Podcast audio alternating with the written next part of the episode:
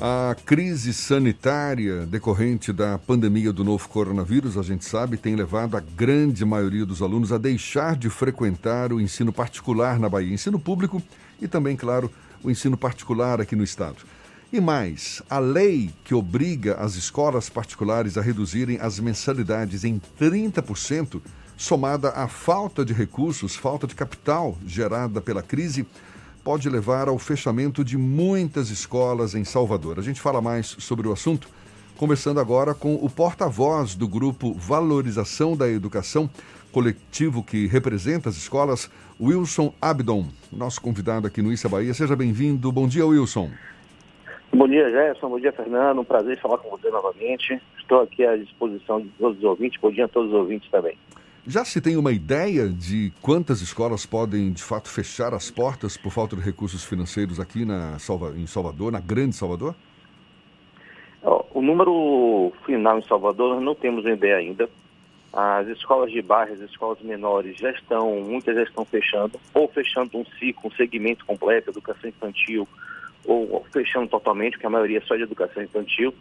Mas a FENEP, a Federação Nacional das Escolas Particulares, estima que mais de 40% das escolas no Brasil possam vir fechar. Caramba, é um número muito alto. Muito alto, muito alto. E o fechamento de uma escola dessa gera um, uma falta, né, uma questão social muito grande para as famílias, principalmente essas famílias das escolas de bairro, as escolas menores. Você tem um, um, fator social muito grande nessas escolas. E agora, o que está acontecendo? Tem, aqui no caso da Bahia, tem essa lei que foi aprovada pela Assembleia Legislativa, aprovada esse mês, não é? É, determinando redução de 30% nas mensalidades escolares. Os alunos não estão fazendo a rematrícula também, não é isso, Abdon? É, na verdade, a lei, é, o projeto de lei que foi aprovado ainda não foi sancionado pelo governador, né? Está tendo discussão ainda a questão da inconstitucionalidade dessa lei ou não. Em alguns estados foi aprovado, foi derrubado. O STF está para julgar algo sobre essa lei nacionalmente, a constitucionalidade ou não dessa, desse tipo de lei é, estadual. Mas a questão maior é porque são três fatores, Jefferson. Uma é os descontos que as escolas já deram, na maioria das escolas, principalmente as escolas do GVE, já deram desconto aos pais desde maio. Temos a alta da inadimplência, que subiu bastante também, em torno de 50% a média de inadimplência das escolas tem subido. E tivemos também o cancelamento da matrícula, principalmente alunos da educação infantil, grupo 2, 3, 4, alunos de 2 a 4 anos. Ou seja, então com esses três itens, com perda de receita e o aumento da despesa, principalmente nesse momento de retorno às aulas, muitas escolas estão se vendo inviáveis de retomar as aulas, de reabrir as aulas. Com alto investimento, as despesas, o benefício da MP 936, que virou a lei 12.204, salvo engano, que vai só até agosto da redução de carga horária de trabalho dos professores. É, que é a... um benefício maior que nos ajudava a pagar a folha. Né? Abdon, além dessa questão da, do projeto de lei que foi aprovado pela Assembleia e que ainda não foi sancionado pelo governador Rui Costa, teve também uma, um termo de ajustamento de conduta que foi conduzido pelo Ministério Público do Estado da Bahia com algumas escolas particulares, principalmente aqui da capital. Mas, para além disso, houve algum tipo de participação do, de entidades públicas nas conversas com gestores dessas escolas para tentar diminuir o impacto negativo da pandemia nas escolas privadas? Não, todo, não, ainda não. Bom dia, Fernando. Infelizmente não. É, toda a discussão que nós tivemos, tanto com o PROCON, com o Ministério Público e com a Defensoria, foi em cima realmente da redução de mensalidades para as famílias né? Nós fizemos esse acordo com eles aqui, tanto Salvador como Lauro de Freitas, as escolas Lauro de Freitas que pertencem também fizeram esse, esse termo de ajustamento. Porém, nenhum, nem a prefeitura, é, tivemos até uma reunião com a prefeitura nesse sentido, mas a prefeitura não pôde abrir mão desse receita nesse momento.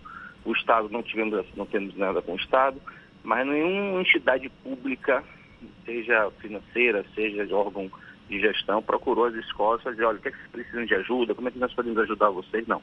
As escolas particulares estão fazendo tudo de forma autônoma e unida, né? Graças a Deus nós nos unimos para poder ganhar força e poder nos representar e tentar nos ajudar, porque nenhum órgão tem ajudado as escolas, não. Pelo contrário, só tem realmente apertado nossa, nossa vida, dificultado um pouquinho nossa vida.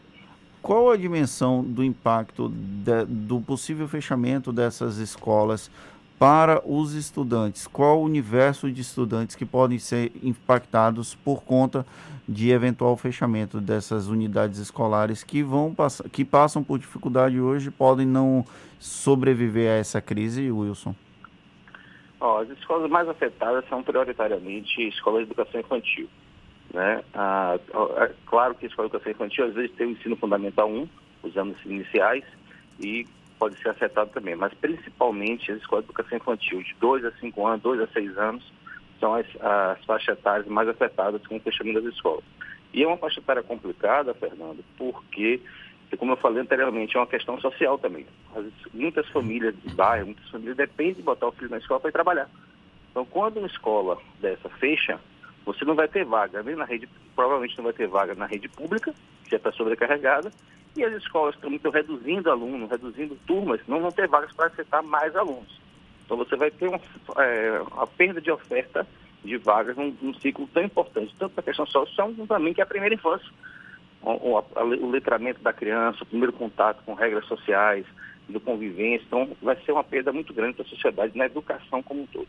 Wilson, eu sei que você é um crítico dessa lei que foi, desse projeto de lei que foi aprovado pela Assembleia Legislativa, determinando aí a redução de 30% nas mensalidades escolares, mas como é que você avalia do ponto de vista dos pais que acham que seja razoável haver um meio termo, digamos assim, entre os pais que, que pagam as mensalidades e as escolas que, que precisam de recursos, obviamente, mas no momento em que não tem havido aulas, os próprios pais também, muitos deles, acredito, devem estar se sentindo numa numa situação um pouco confortável com essa crise financeira.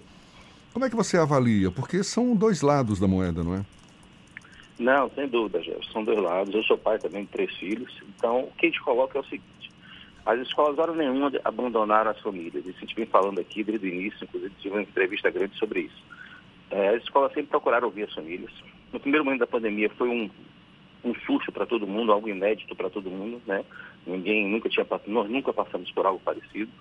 Então as escolas sabiam que os pais estavam em dificuldade financeira. Então, inicialmente, foi uma negociação individual. Posteriormente, no mês de maio, nós demos desconto coletivo para todas as famílias.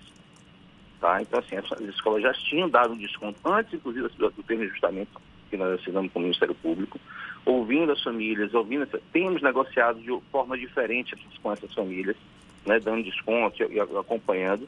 Só que, como você falou, são do lado da moeda. Tem muitas escolas que estão mantendo a carga horária de aula, tem muitas escolas que estão mantendo o trabalho pedagógico, tem muitas escolas que estão melhorando esse trabalho durante o decorrer do tempo. E tem escola que de fato não estão fazendo nada. Então, tem que ser separado desse meio todas as escolas. Cada pai tem que avaliar o que a sua escola está entregando. Então, quando sai uma lei geral, por isso que a gente é tão crítico com essa lei, que pega todas as escolas de forma indiscriminada, sem haver a conversa, a individualização, que é tão importante, né, tanto na educação como no nosso meio jurídico, ele é, pega, é, atinge a todos de forma desigual. Então, a nossa a questão com as famílias é, as escolas estão olhando para as famílias sim, estamos entendendo, estamos tentando administrar essa inadimplência, que já estamos, que aumentou bastante. Temos ajudado várias famílias de várias formas diferentes. Demos o desconto coletivo para as famílias, um percentual bem razoável, a partir eh, no mês de maio. E a maioria das escolas, sim, particulares, estão mantendo algum tipo de serviço. Não estão, os alunos não estão sem aula mudou o formato devido à pandemia. Aulas remotas, atividades, projetos que demanda equipe pedagógica, coordenação, projeto, é, atendimento às famílias, organização. Então tem sido feito um trabalho, porém não é de forma o que nós estamos habituados presencial. Vocês, é, você mesmo agora chegou a manifestar, existe uma disposição para cobrar mais apoio, não é, das autoridades no sentido de, de, de ter um, enfim, um amparo maior voltado para as escolas, inclusive no, no, no sentido de, de, conseguir linhas de crédito, né? linhas de crédito mais facilitadas. Existe, por mais que, que você mesmo já destacou, né? não tem tido muito diálogo nesse sentido, mas quais são os canais de diálogo, inclusive para conseguir um crédito mais facilitado, que vocês têm buscado para, enfim, viabilizar esses pleitos, Wilson? Jefferson, hoje o que a gente gosta, precisaria ter era uma ação nacional, né? Maior voltada para a educação, de liberação de créditos baratos, né? ou alguma isenção de tributos para a gente. Não houve nenhuma. O que teve geral para todas as empresas foi um adiamento, um reparcelamento dos tributos do primeiro semestre. Que nós vamos, a partir do segundo semestre, ter que pagar esse tributo do primeiro trimestre que não foi pago, né? As escolas que puderam, obviamente, que muitos segundos estavam fechando. É, em contrapartida, nós estamos tendo um apoio, vou até fazer essa correção aqui, se me permitem, Conselho Estadual da Educação e os Conselhos Municipais de Educação, tanto de Lauro como de Salvador, têm dado, sim, uma assistência muito grande às escolas, tá? Na parte que se fala de educação, de conversa, de orientação, de novo currículo, de aproveitamento do ano letivo. Só que é, é, a questão educacional. A questão empresarial da escola, a questão financeira, de pagamento de tributos, pagamentos de fornecedores, de funcionário, que é o maior, nosso maior peso, né? Quase 70% do nosso, 75% do nosso custo é funcionário, mão de obra. E esse ajuste nós não temos, nenhuma redução de impacto de tributos, é, redução de tributos é, federais, ou, ou, seja, trabalhistas, ou seja, e, ou linha de crédito específica. Alguma linha de crédito que o governo abriu geral, nenhuma escola tem conseguido pegar. Nenhuma escola. Ou seja, ainda limita, em vez de, ter, em vez de ter sido escalonado esses empréstimos por setores mais afetados, turismo, é, hotelaria, educação, não, eles liberaram de forma geral, né, mas não deram prioridade aos setores mais afetados, educação é um deles. Como é que está a relação com os profissionais de educação, os professores, as pessoas que atuam nas escolas? Existe algum tipo de tensionamento na relação com eles que tiveram que se adaptar de uma maneira bem célere a esse novo modelo de educação digital, de educação virtual à distância, digamos assim? Na verdade, não existe atenção, existe uma preocupação das escolas com os profissionais, tanto os funcionários, principalmente os professores, que têm sido verdadeiros guerreiros, verdadeiros autores e protagonistas de uma educação diferenciada. Tem feito um, um esforço enorme em mudar. Tá? Muitas escolas têm investido muito em formação para essa equipe, para dar suporte a eles, né? compra de equipamentos para darem suporte a esses profissionais em casa. É, tem escola que já está fazendo um trabalho de acompanhamento mais psicológico, mais socioemocional, porque isso é uma coisa muito importante, né? Esse trabalho socioemocional não só com os alunos nesse momento, com as famílias, mas principalmente com os professores. Né? Estamos abrindo diálogo agora, próxima semana, pensando é, com o Simpro, para poder ouvir a categoria como um todo, mas cada escola individualmente já tem conversado com seus professores, feito reunião, ouvindo realmente os professores, cada escola com sua estratégia.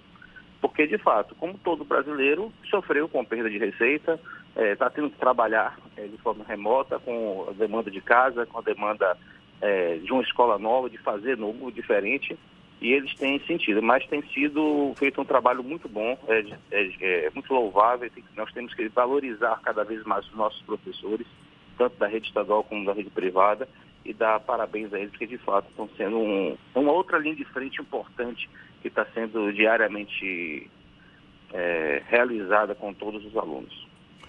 É, certamente não é uma situação fácil, mas que não falte força para todos nós superarmos esse momento. Muito obrigado, Wilson. A gente agradece tua participação, te deseja boa sorte. Wilson Abdon, que é porta-voz do grupo Valorização da Educação Coletivo, que representa as escolas em Salvador e outras cidades. Muito obrigado mais uma vez e um bom dia, Wilson.